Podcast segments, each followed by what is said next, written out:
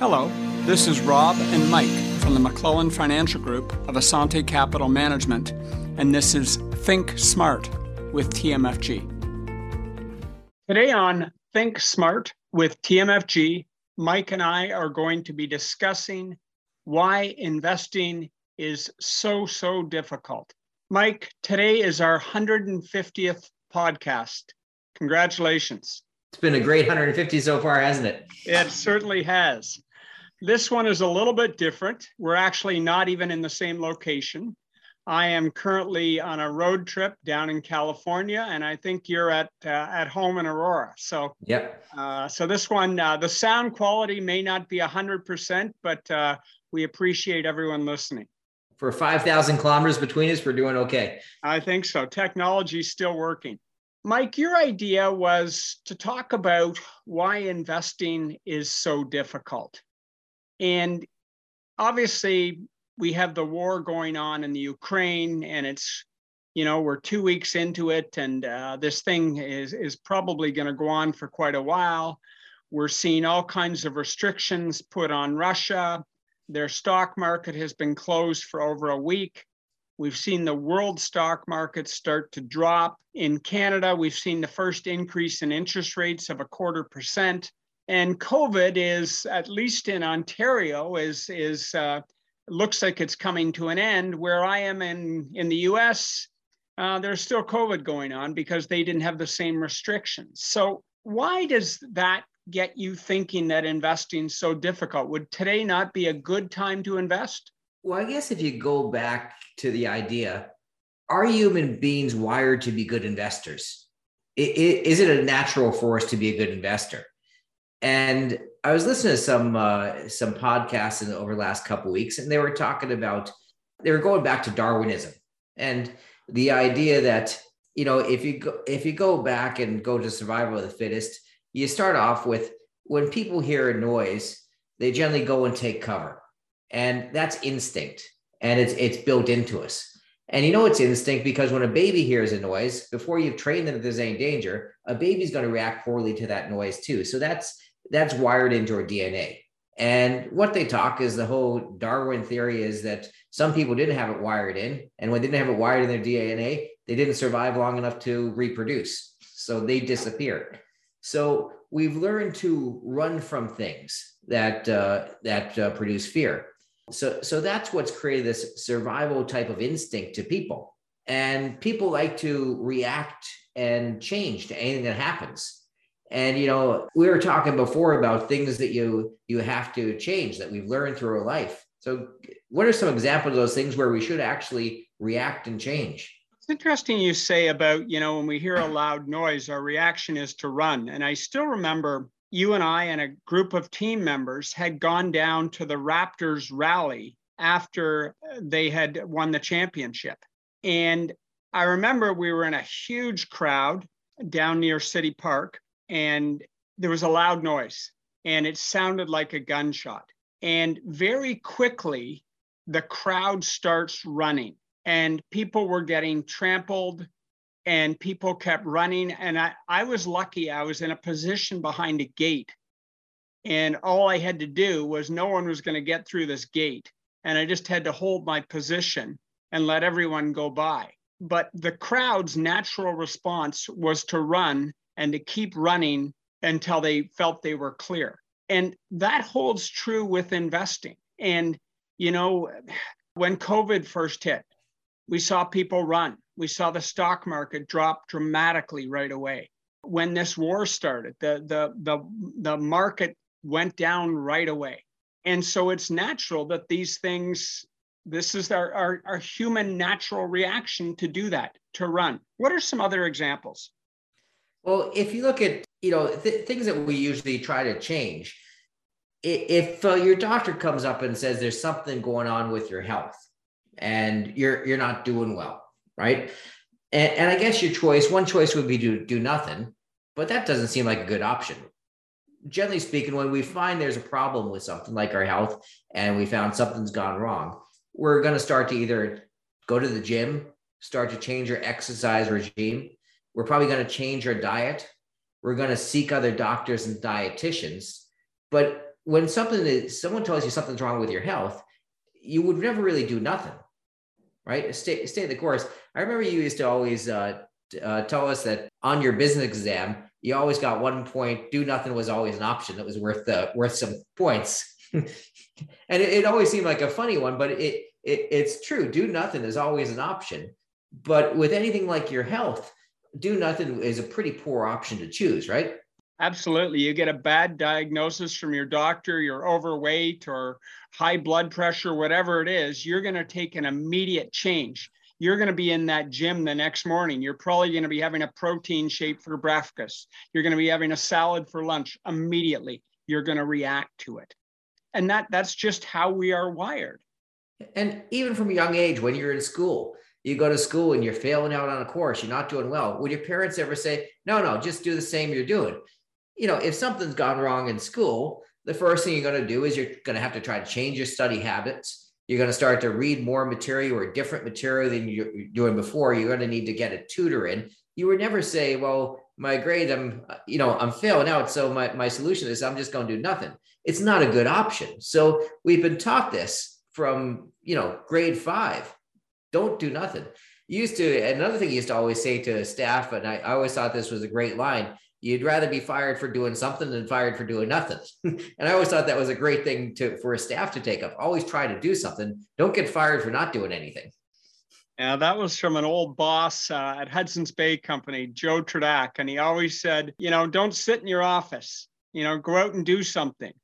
And uh, if you're if you're going to get fired, would you rather get fired for doing something or fired for doing nothing? So it, it was it was valuable advice. You know, having had three kids and just seeing what they've gone through, the minute we see a bad report card, or we used to, anyways, there our first reaction was things have to change. right? Okay, you're going to have to start the minute dinner is over.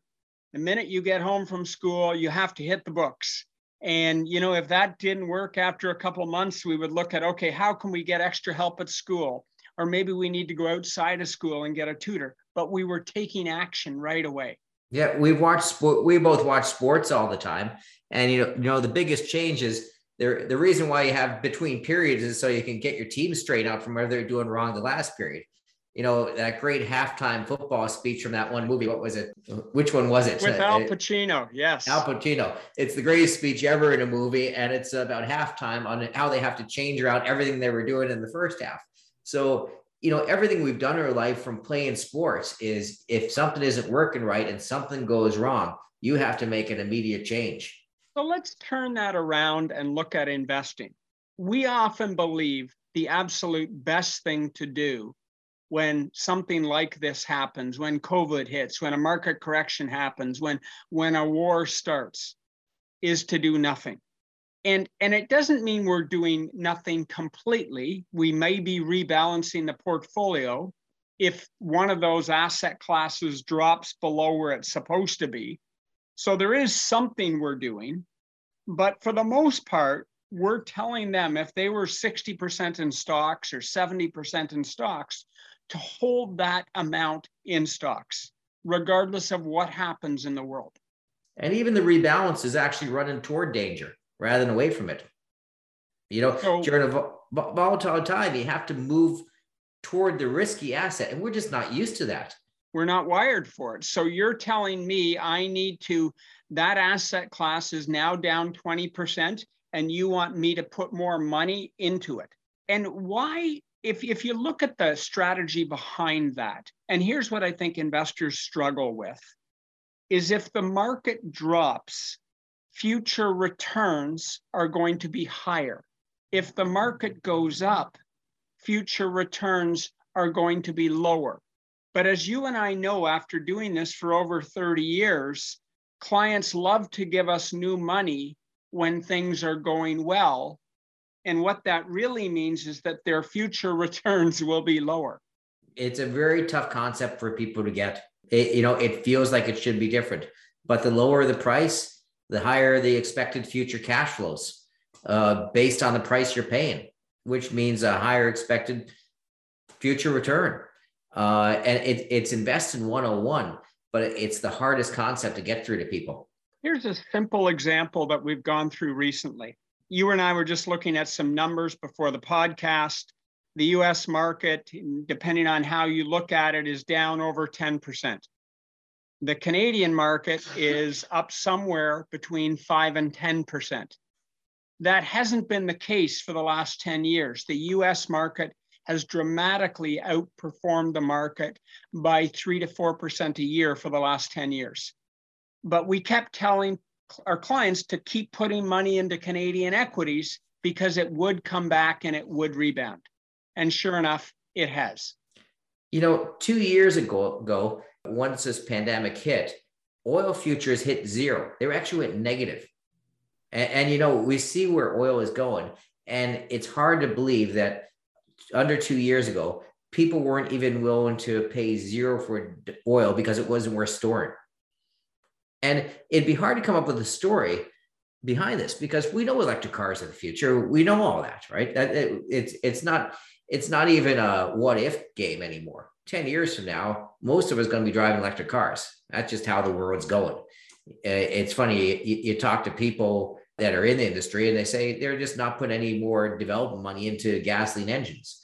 So when you see this happening, you realize that oil was going to be limited uh, a limited time, but you never realized that it could go up this much this quickly. You just don't know. Completely unpredictable, which is why we say do nothing because if you do something, you're actually thinking you know what's going to unfold. Very simply, you could have the Ukraine and Russia come to an agreement tomorrow and fighting could stop. No one knows that. Not even Putin knows that at this stage. And I'm not saying that's going to happen. I'm not trying to make a prediction here, but something like that will happen at some point. Yeah, everyone wants to grab the controls when things start to get rough, but a lot of times they don't know what to do with the controls. You made the comment that people may consider getting a little bit more aggressive when markets are bad and possibly getting more conservative when markets are good. What would that look like? Well, you see someone in these rough markets go and change their position. If they were in, let's say, a 60 40 portfolio, 60% equities, 40% fixed income, and the markets took a pretty big hit, they may say, hey, you know, now's a time where I could take on a bit more risk. I'll move to a 70 30, 70% equity 30% fixed income portfolio and do it at a time when the markets are down because you're not as much risk by doing that in a down market than you are in an up market. When it feels good and you just came off at 20% a year, it is a risky move adding more equities to your portfolio. When equities have just taken a large hit, it's a lot less risky of a move. With all the technology in the world, with all the information out there, you would think that investing would become easier. Do you think investing has become any easier in the time that you and I have been financial advisors? No, there it can be. There are easier solutions out there. We, we've seen them before. They have much better balanced portfolios than they did 20 years ago it's just much simpler to run, a lot cheaper to run. So that's come a long way. But along with that, they keep on coming with more complicated investment options, all these SPACs that are out there, cryptos, and all these different things that are really distractions. So I got to say that the financial field has come up with simpler solutions, cheaper solutions, and better solutions. But along with that, they've already they've also created this whole broad span of complicated uh, areas that people want to experiment in. And that keeps them very distracted from the good solutions that are now out there. Definitely. Definitely. So, our take is investing is very difficult. It's probably not mentally going to get any easier at any point. We're in a rough period right now. No one knows how it's going to end, but it will end and we will move forward and the markets will go back up. Any additional thoughts, Mike? it was funny. I was looking through my notes and I, I put one thing that says, uh, you, you know, uh, when you're, I like the woods, I like to camp. And I always heard that idea that if a, if a bear attacks you, you're supposed to play dead. so it seems like a great idea. But I, I always thought when I, from when I was like five years old on a camp trip, I don't know how I would play dead if a bear came and attacked me. It'd be hard to just sit there. So if we think uh, investing is tough. I think that would be the toughest thing. If the bear's coming down on you, all 600 pounds of them. Yeah. So, so sometimes investing is just like the bear. When it starts to attack, when that bear market comes at you and begins to attack, just play dead and do nothing. and and if it doesn't work out, it won't matter anyway. Yep. that brings us to the end of another week. This is Rob and Mike with Think Smart with TMFG. Thanks and have a great week.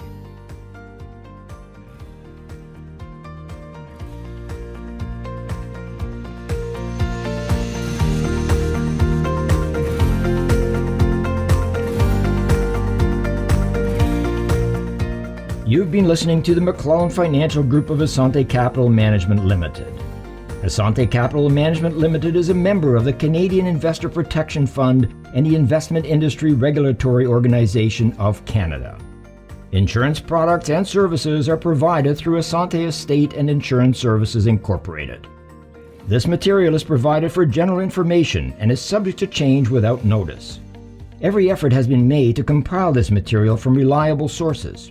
However, no warranty can be made as to its accuracy or completeness. Before acting on any of the previous information, please make sure to see a professional advisor for individual financial advice based on your personal circumstances. The opinions expressed are those of the authors and not necessarily those of Assante Capital Management Limited.